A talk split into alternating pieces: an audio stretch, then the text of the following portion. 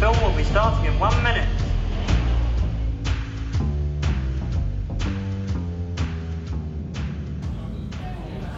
So we're here with Monica, who organises all of Scalarama Liverpool. She's the woman who puts it all together.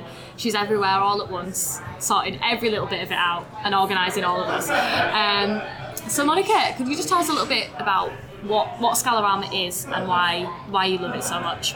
And people tend to think about Scalarama as a festival, but I would never say it's a festival. It's, it's more like a celebration of uh, watching films together.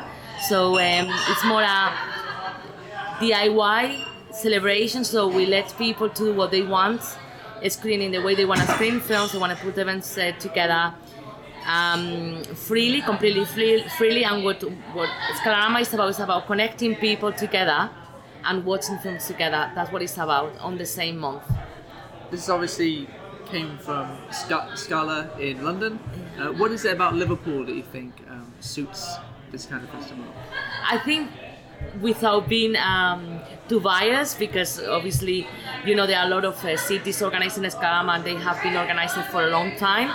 Uh, I'll say like uh, Liverpool is different because it's got, got that community spirit that not many cities in, in, in England has. So they have this blending of community spirit, culture, you know, for, for, for good things, for, for cinema, cinematic things, for, for performance, and, and that blends really well with the Scalarama.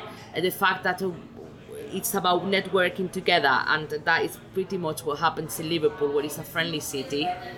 Yeah, it, it it makes it a perfect place for Scalarama.